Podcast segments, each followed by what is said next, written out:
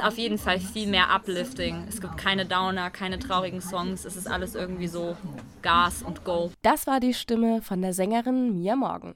Wir haben nämlich ein Interview mit ihr geführt bei ihrem Auftritt in Dresden vor zwei Wochen. Doch dazu kommen wir noch an späterer Stelle. Erst einmal Hallo und herzlich willkommen zu einer neuen Folge vom Tonleiter. Mein Name ist Emma Dressel. Los geht's. Tonleiter, der Musikpodcast von Mephisto 976.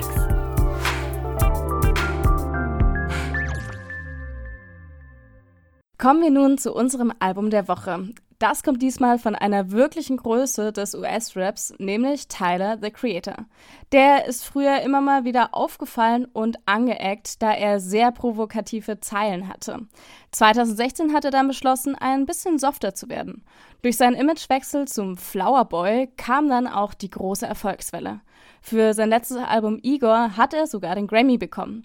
Ob sein neues Album Call Me If You Get Lost an diesem Erfolg anschließen kann und in welche Richtung der Sound sich entwickelt hat, das kann uns vielleicht mein Kollege Bruno Richter beantworten. Der hat sich nämlich mit dem Album genauer beschäftigt. Hallo Bruno. Hallo. Ja, wie ist denn jetzt der Sound des neuen Albums? Also ist sich Tyler seinem Erfolgskonzept treu geblieben oder dürfen sich langjährige Fans über ein Comeback des düsteren Sounds von früher freuen? Mm, die richtige Antwort ist wahrscheinlich irgendwo dazwischen. Call Me If You Get Lost klingt wie eine Synthese aus allem, was er in seinem musikalischen Werdegang so rausgebracht hat. Man findet die Synthesizer aus Igor auch hier super oft in den Beats wieder, aber gleichzeitig gibt es auch mehrere klassisch straight durchgerappte Songs, wie zum Beispiel auf der Single Lumberjack. Die würden dann mehr zu seinen früheren Releases passen. Mm, kommen denn damit dann auch wieder diese krass provokanten Texte zurück? Also er ist ja damals schon öfters mal angeeckt. Mm, das Album hat schon eher was Erwachsenes. Er geht relativ reflektiert damit um, dass er früher viele Leute vor den Kopf gestoßen hat, was dann sogar so weit ging, dass man ihm verboten hat, in die UK und nach Neuseeland einzureisen. Jetzt spricht er zum Beispiel auf seinem Song Manifesto nicht nur von früheren Versuchen, ihn zu canceln, sondern äußert sich sogar für ihn überraschend politisch.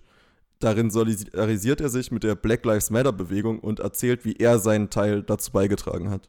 Black bodies hanging from trees, I cannot make sense of this. Hit some protest and retweeted positive messages. Donated some funds and I wouldn't cop a necklace. I'm probably a coon standards based on this evidence. Am I doing enough or not doing enough? I'm trying to run with the baton but see my shoes in the mud. I feel like anything I say, dog, I'm screwing shit up. So I just tell these black babies they should do what they want. Freedom. Okay, das klingt auf jeden Fall nach einem sehr selbstbewusst und positiven Selbstbild, was er da hat. Sieht das denn der Rest der Welt auch so oder ist das eine Fehleinschätzung von ihm? Zum Glück sieht das mittlerweile die Mehrheit auch ähnlich. Seine Einreisebeschränkungen zum Beispiel wurden vor einigen Jahren auch wieder aufgehoben. Das dürfte für ihn eine krasse Erleichterung gewesen sein, wenn man beachtet, wie wichtig ihm das Reisen mittlerweile geworden ist. Das ist mittlerweile eins seiner größten Hobbys, was man ja auch leicht daran erkennen kann, dass sein Albumcover einfach sein Reisepass ist. Auf dem Album hört man zum Beispiel auch auf dem Song Hot Wind Blows mit Lil Wayne, wie sehr ihm das Reisen am Herzen liegt. Travel the globe, you keep the block hot driver. Open the door for me, my hand hurt, find us. We playing hide and seek with the passports. Where the fuck we at? Oh, the pilot gotta remind us, yeah. The luggage is piling, I need a close to wear. So many stinkies sit in my wallet, look like a folding chair. The Cartier so light on my body. Thought I floated here, we boated here. It's Tunchi and Tyler, but call me Cool. Also halten wir fest, er kann auf jeden Fall stolz darauf zurückblicken, dass er sich für die Black Lives Matter Bewegung eingesetzt hat und ist viel am Reisen. Das erinnert mich ein bisschen an alle deutschen Influencerinnen, die es so gibt. Aber Spaß beiseite, erfahren wir dann auf dem neuen Album auch ein bisschen mehr über ihn selber, also etwas Persönliches. Auf jeden Fall, sogar einiges. Es gibt zum Beispiel mehrere starke Songs, die von seinen früheren Begegnungen mit Frauen handeln Beide sind zwar echt lang, aber sind auch als wirklich interessanter Storyteller umgesetzt. Während er auf I Thought You Wanted to Dance noch beim Flirten bleibt, erzählt er auf Wilshire davon, wie er in die Freundin seines besten Freundes verliebt war. Über acht Minuten geht es dann darum, wie er dachte, dass er da drüber stehen könnte, dann doch schwach geworden ist und wie das Ganze dann natürlich nicht allzu gut ausgegangen ist.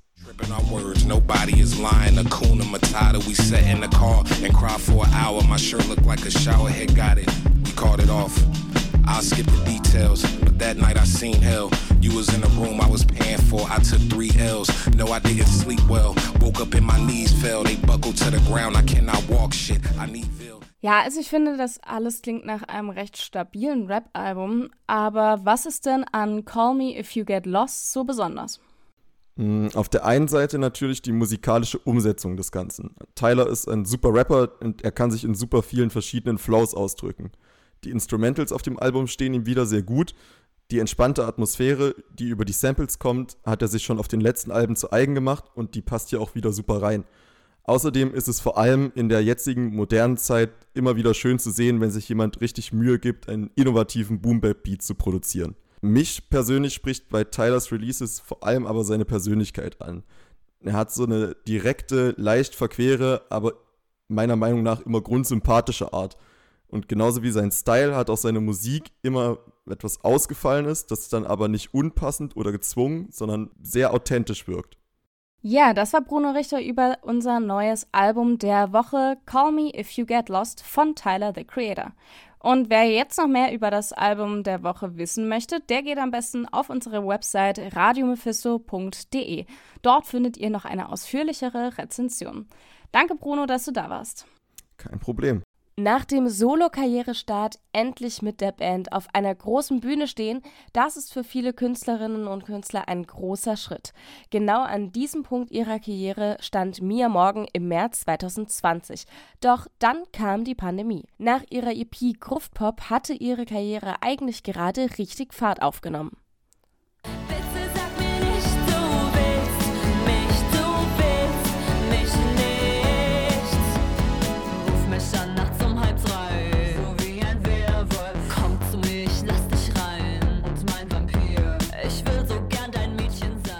Gruftpop. So heißt nicht nur Mia Morgens Debüt-EP, so beschreibt sie selbst auch ihren Sound. Und den kann sie jetzt auch endlich wieder auf der Bühne performen, diesmal mit neuer Bandbesetzung. Nicht nur für Mia Morgan ist das die erste Live-Performance seit der Pandemie, auch für unsere Musikredaktion war das das erste Interview vor Ort gewesen. Denn unsere Musikredakteurin Lina Cordes hat Mia Morgan vor zwei Wochen in Dresden getroffen, beim Picknickkonzert mit Blond und Shelterboy. Beim Kirschenessen haben die beiden über Mias kommendes Album gesprochen und ein fiktives Festival-Line-Up geplant. Erst einmal wollten wir aber wissen, wie Mias erstes Konzert mit der neuen Band lief. Also wir hatten einen Auftritt 2020 als Band Davor haben wir uns zwei Wochen im Proberaum eingeschlossen und alles eingeübt und dann kam eben das Wort, was wir hier nicht sagen. Und wir hatten einen Auftritt, dieses Riesending beim KIZ Frauenkonzert. Und danach haben wir uns in der Formation nie wieder gesehen, weil das Leben dazwischen kam bei den meisten. Und dann habe ich eben so in den letzten Monaten eine neue Band zusammengetrommelt. Und wir haben angefangen zusammen zu proben. Und dann standen wir letzte Woche zum ersten Mal zu fünft auf der Bühne. Und natürlich ist das nochmal ein ganz anderes Gefühl, als wenn man nur mit Instrumental Backings auftritt, weil man hat ein paar mehr Möglichkeiten zu improvisieren und einfach so ein bisschen mehr abzurocken rocken. Du hattest ja jetzt auch dann sehr viel Vorbereitungszeit für diese Konzerte. Findest du, also würdest du sagen, das gibt dir jetzt irgendwie mehr Vorfreude einfach dafür, also jetzt wieder zu spielen, oder hast du auch so einen gewissen Erwartungsdruck? Also findest du es irgendwie schwieriger auch?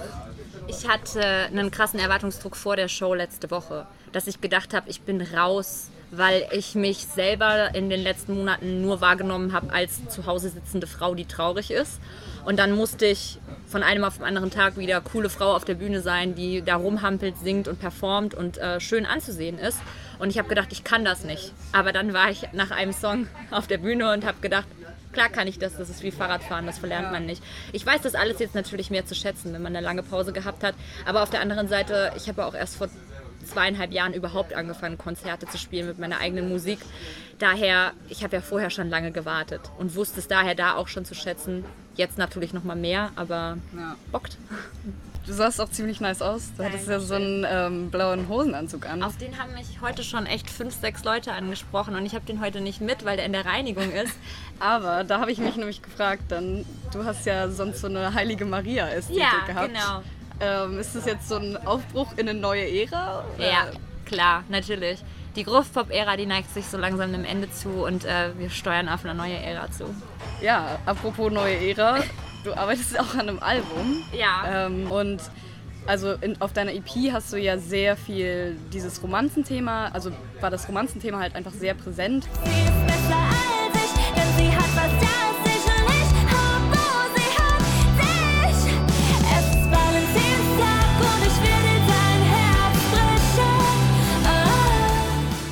wie sieht es so thematisch aus? Also entfernst du dich davon so ein bisschen oder würdest du, also was sind so die Themen? Ich schreibe ja eigentlich immer Texte, die mich persönlich sehr betreffen oder die sich ableiten lassen von Dingen, die mir oder Leuten in meinem Umfeld passiert sind. Und ähm, dieses traurige Romanzenthema war bei mir in den letzten Jahren nicht mehr so aktuell. Da bin ich so ein bisschen drüber hinweg. Und dafür habe ich mich ein bisschen mit meiner früheren Vergangenheit befasst, mit toxischen Freundschaften, mit der weiblichen Identität, Selbstermächtigung, Rache und ähm, ja, so ein bisschen, ist ein bisschen mehr ich bezogen und es geht ein bisschen mehr um das, was ich mit mir selber erlebe, als um das, was ich mit anderen Leuten erlebe. Trotzdem gibt es auch da zwei, drei Love-Songs. Es gibt auch einen Song, der davon geht, dass man, äh, der darum geht, dass, es, dass man sich in einer sozialen Situation unwohl fühlt, dass man sich nicht zugehörig fühlt. Es gibt Songs darüber, dass man irgendwie merkt, ich durchlebe gerade eine Veränderung und werde ein neuer Mensch und ich fühle mich plötzlich wie eine Gottheit und äh, es ist auf jeden Fall viel mehr uplifting. Es gibt keine Downer, keine traurigen Songs, es ist alles irgendwie so Gas und Go. Also würdest du halt schon sagen, die Inspiration kam halt dann so ein bisschen einfach aus dir raus. Ja, so. total. Also ich habe so ein paar Geschichten in meiner Jugend oder auch in den frühen 20ern erlebt, Phasen durchlebt, die mich irgendwie nachhaltig geprägt haben, Leute kennengelernt, die mich inspiriert haben und ähm, habe auch jetzt Leute in meinem Umfeld oder zwischenmenschliche Beziehungen, die mich zu Texten inspirieren. Und das sind jetzt vielleicht nicht mehr diese toxisch ähm, romantisch Beziehungsdinger, aber halt andere Sachen, die ich selber erlebe und erlebt habe. Ja. Oder erleben will. Es gibt so einen Song, der geht so darum, dass, dass ich gerne Groupie gewesen wäre, so in den 90ern und ja, sowas, ja. Also du hast ja mit Groove Pop auch irgendwie deinen Sound schon richtig geshaped. So. Also du hast ja dich schon voll auf einen Sound so ein bisschen festgelegt damit. Ähm, also bleibst du dem so ein bisschen treu auch oder wird, Schon. also gehst du so ein bisschen davon weg jetzt? Ähm, ich denke, das, was jetzt auf dem Album kommt, ist die logische Konsequenz aus Groove Pop. Vom Sound her als auch von dem ganzen Aufbau her. Es fügt sich auf jeden Fall ein, aber es bricht auch ein bisschen was Neues auf. Das Ganze ist praktisch wie so ein ähm, Spektrum. Also es gibt Songs, die sind sehr nah an Groove Pop, aber das Spektrum streckt sich auch über eine Brücke in eine Richtung, die ein bisschen weiter davon weg ist. Und die ganzen Lieder fügen sich auf dieser Linie irgendwo ein und ähm, bin mal gespannt. Also sind halt diese Songs, die dann auch da drauf sind, sind auch wirklich alle nur für das Album entstanden oder gab es auch irgendwelche alten, die du vielleicht nochmal. Also in Wien, den spiele ich ja eigentlich schon seit immer. Der ist jetzt dann auch endlich da drauf, damit es den mal zu streamen gibt. Blond spiele ich auch schon ganz lange, den Song, den gibt es dann auch. Den habe ich auch, glaube ich, fünf oder sechs Mal überarbeitet, bis mir der gefallen hat. Äh, aber es gibt auch Songs, die in diesem Prozess entstanden sind von, ich schreibe jetzt ein Album und ähm, was möchte ich dort behandeln, was fehlt mir vielleicht noch, was für eine Tür mag ich noch öffnen. Würdest du sagen, dass du an dieses Album dann auch anders rangegangen bist? So, also wie ist das irgendwie entstanden? Also das hat sich eigentlich die ganze Zeit über wie so ein ziemlich organischer Prozess angefühlt. Das ganze Ding ist zwischen Tür und Angel entstanden, weil ich nicht in Berlin wohne und zum Aufnehmen nach Berlin fahre und dann immer sehr effizient und schnell arbeiten muss und wenig Zeit habe, im Studio noch viel zu schreiben. Also ich trage die Songs mit mir rum, ich habe Demos auf dem Handy, manchmal monatelang, dann gehe ich ins Studio, hake die ab und dann ist wieder eine Phase dazwischen, wo ich schreiben kann. Und es ist immer so sehr etappenmäßig, aber doch auch organisch abgelaufen. Und mit dem Rhythmus habe ich mich eigentlich über die Zeit hinweg ganz gut angefreundet. Man hat so lange gesammelt und diese Etappen durchlebt, bis man dann irgendwann gecheckt hat, hey, wir haben hier genug Songs und jetzt ist das Ding dann eigentlich auch fertig. Aber erschwärzt das dann nicht auch so ein bisschen, also wenn du halt weißt, okay, ich fahre jetzt dahin und dann muss ich es natürlich, aufnehmen? klar. Also das ist jetzt nichts, worunter ich leide, aber es ist schon auch eine Komplikation und auch so ein bisschen so ein Ding, was manchmal so unnötig Druck macht im Studio, weil ich weiß, hey, ich fahre morgen weg, der Song muss jetzt fertig sein. Aber ich habe dann ein bisschen die Bremse gezogen, deswegen hat es jetzt auch so lange gedauert alles oder dauert noch. Es dauert tatsächlich noch ein bisschen, bis es dann auch kommen kann. Aber jetzt fühle ich mich wohl damit, wenn ich so ein bisschen, weil ich es ein bisschen entschleunigt habe und dann ist noch mal was Cooles passiert und ja. Dann habe ich noch eine Frage. Ja. Ähm, wir wissen, beim Rock am Ring Ja. Ähm, Jo, Alter, wir wissen bei Rock die am Ring, ey. Frauenquote ähm, sehr, sehr, sehr Welche niedrig. Frauenquote, Alter. Wenn du das Line-Up machen würdest Mhm. fürs Rock am Ring, wer wäre dann da? Ich. Headliner. dir. Blond, obviously. Eben nur Olivia Rodrigo, Miley Cyrus, Maggie Lindemann, Pale Waves, Vanilla Ninja, Marina and the Diamonds. Die hat auch ein paar rockige Songs, das funktioniert schon. Cassiette. Sand ist auch eine geile Künstlerin, die so ein bisschen rockigere Sachen macht. Poppy. und so weiter und so fort. Ähm, In This Moment, Hailstorm, Pretty Reckless und so weiter und so fort. Wenn ich jetzt gleich hier weggehe, denke ich, fuck, ich hätte noch die und die und die sagen sollen. Schlaf einfach nachher nochmal. Hands, Hands of Gretel ist eine meiner Lieblingsbands im Moment. Die machen so queeren, feministischen Punk und die sind richtig geil. Ähm, Kiss Me Girl. Empfehlung meinerseits, ist ein richtig geiler Song. Das war meine Kollegin Lina Cordes im Gespräch mit der Sängerin Mia Morgan. Und auch wenn sie zum Beispiel als Solokünstlerin präsent ist, ist es doch auffällig, dass in den letzten Jahren doch immer mehr Kollaborationen in den Charts stehen. Mir fällt das besonders immer mehr in der Rap-Szene auf, kein Hit mehr ohne Feature-Gast. Warum das so ist, das erklärt uns Musikredakteur Anton Burmester. Weiß Bescheid. Und deine Freundin, sie hört Kapi beim Sex. Sie schreit nicht deinen Namen, sie stellt Kapi sein Text. Ah. Pool ist voller Cash, Schuhe immer fresh, Beauties in mein Bett. Baggage for a over. I got my peaches out in Georgia. Oh yeah, shit. I get my Wir können das Gestern und das Morgen eh nicht lenken. Also denk doch in Momenten. Bevor Memes ein Ding waren, waren die Namen von Schüler- und StudiVZ-Gruppen ein Sammelbecken jugendlichen Witzes und haben so Namen getragen wie Wer ist eigentlich dieser Feed, der in fast allen Songs mitmacht? Und so wenig lustig diese rhetorische Frage auch ist, so treffend ist die Beobachtung dahinter. Denn schon damals hat sich ein Trend erkennen lassen, der in den folgenden Jahren zugenommen hat. Wo es geht, arbeiten KünstlerInnen zusammen. In den aktuellen Top 50 der deutschen Singlecharts sind 24 Songs Kollaboration. Eine Entwicklung, die seit den frühen 2010er Jahren ordentlich an Fahrt aufgenommen hat. Das hat die Journalistin Lisa Goldschmidt-Böing in Zusammenarbeit mit Andreas Bocholte und Kjell Knutzen herausgefunden. Sie haben für das Nachrichtenmagazin Der Spiegel die deutschen Charts seit 1980 bis heute analysiert und kommen zu einem eindeutigen Ergebnis. Während Bands eine immer kleiner werdende Rolle spielen, nehmen kollaborierende SolokünstlerInnen immer mehr Platz ein. 2020 trug jeder zehnte Song in den deutschen Top 100 ein Feed im Namen, bei 50% aller Lieder in den Charts kollaborierten Acts. Aber worauf lässt sich diese Entwicklung zurückführen? Zum einen sind es, na klar, wirtschaftliche Gründe. Ein Feature ist, besonders mit einem erfolgreicheren Act, immer ein guter Weg, populärer zu werden. Oder aber die Fanbase des der jeweils anderen KünstlerInnen für sich zu gewinnen. Außerdem erhöht es die Wahrscheinlichkeit, in kuratierten Playlists von Streaming-Portalen zu erscheinen. Auch das sorgt für mehr Klicks. Ein Beispiel, das im Spiegel angeführt wird, ist der Sänger Mark Forster. Seinen Durchbruch hatte er vor allem auch wegen der Features mit Sido, die ihm einiges an Aufmerksamkeit bescherten.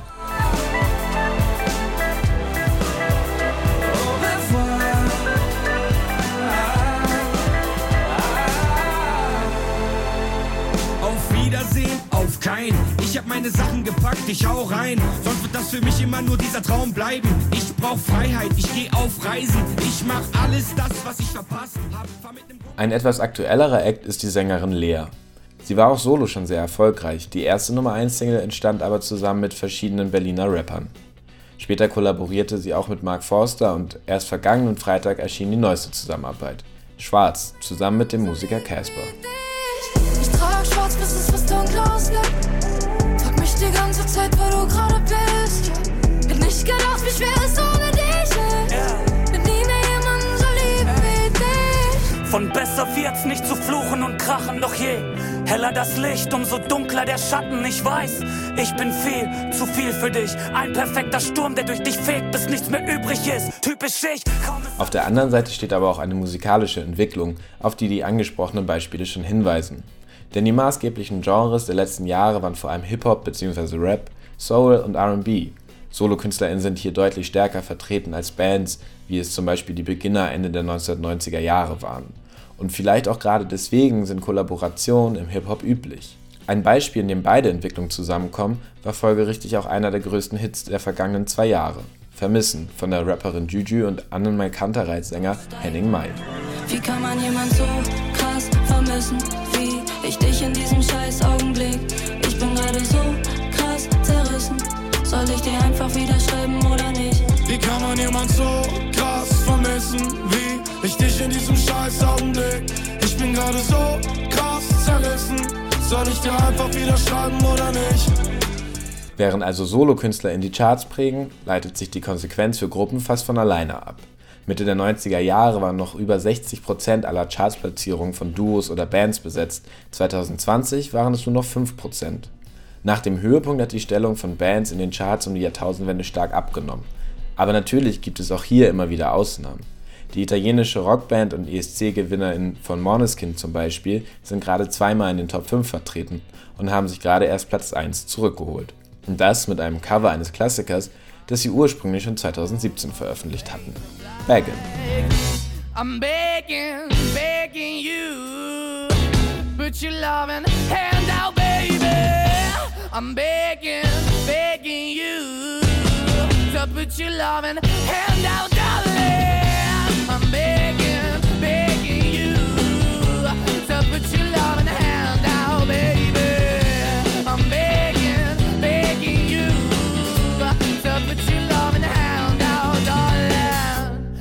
Natürlich gab es auch zur Hochphase von Bands schon viele sehr erfolgreiche SolokünstlerInnen. Und genauso gibt es in einer Boomphase von Hip-Hop und Rap noch weltweit bekannte und erfolgreiche Bands. Dennoch, wer finanziellen Erfolg über die Musik sucht, sollte sich heute anscheinend nicht zu viele MitstreiterInnen suchen und das Glück eher auf eigene Faust finden. Beziehungsweise auf eigene Faust in Kollaboration. Zusammenarbeit? Ja, gern, aber besser nicht zu lang. Allerdings reden wir hier auch nur von den Charts. Wer also mit Features und Kreuzungen von Pop und Hip-Hop nicht so viel anfangen kann, braucht sich nicht grämen. Denn als Musikliebhaberin ist den meisten wohl klar, dass erfreulicherweise Erfolg und Qualität nicht aneinander gekoppelt sind und viele Schätze auch gar nicht erst in den Top 100 landen. Das war Anton Burmester über das Phänomen der Feature-Gäste. Tja, die Konzertsaison ist ja jetzt langsam wieder gestartet, wie wir vorhin schon mitbekommen haben. Allerdings merkt man auch jetzt schon ein kleines bisschen das sich annähernde Release-Sommerloch. Deswegen kommt heute nur von mir ein kleiner Musiktipp. Um natürlich die These von Anton nochmal zu unterstreichen, bleiben wir dabei gleich bei Kollaboration. Und wer mich kennt, der ahnt es schon, wir bleiben natürlich auch im Deutschrap. Und zwar geht es um den neuen Song von Talky Talk, gar nicht mal so schlecht. Mit dieser Single kündet er auch gleichzeitig sein neues Tape Talky Talk, aka der Coach, an. Die Beats sind wie immer eine Mischung aus Dreamy und Funky mit einer sehr coolen Bassline. Unterstützung hat er bei dem Beat von keinem geringeren als Nico KIZ bekommen. Natürlich rappt dieser aber auch. Ich bin ein Superstar für die Deutschen, so wie Hartmut Engler. Mein Dickpick ist auf mehr Handys als das vom Wendler. Zwei Alben raus und trotzdem noch Parts übrig für die Angelas. Häng gegenüber der Monkey Bar, Wodka O im Champagnerglas. Dich kenne ich doch von Instagram, hätte nicht gedacht, dass du echt bist. Du erinnerst dich tatsächlich? Pornografisches Gedächtnis. Doch auch die neue Schule ist auf dem Song zu finden. Denn neben Nikos bitten auch Longos Mongos von BHZ und Lugatti fette Rhymes. Generell bietet gar nicht mal so schlecht entspannte Sommervibes und ist einfach ein cooler, lockerer Rap-Track ohne viel Schnickschnack. Also gar nicht mal so schlecht, finde ich. Gar nicht mal so langsam ist allerdings diese Folge vergangen, denn wir sind auch schon wieder am Ende angekommen. Wenn ihr wollt, könnt ihr jetzt gerne mal auf unserer Webseite radiomephisto.de vorbeischauen. Dort gibt es die Rezension zu unserem Album der Woche. Oder ihr hört auf unserer Spotify-Playlist Faust aufs Auge mal rein. Dort findet ihr wie immer die Musik, die wir heute besprochen haben und noch viel mehr. Vielen Dank an alle, die an dieser Folge mit beteiligt waren. Mein Name ist Emma Dressel. Ciao.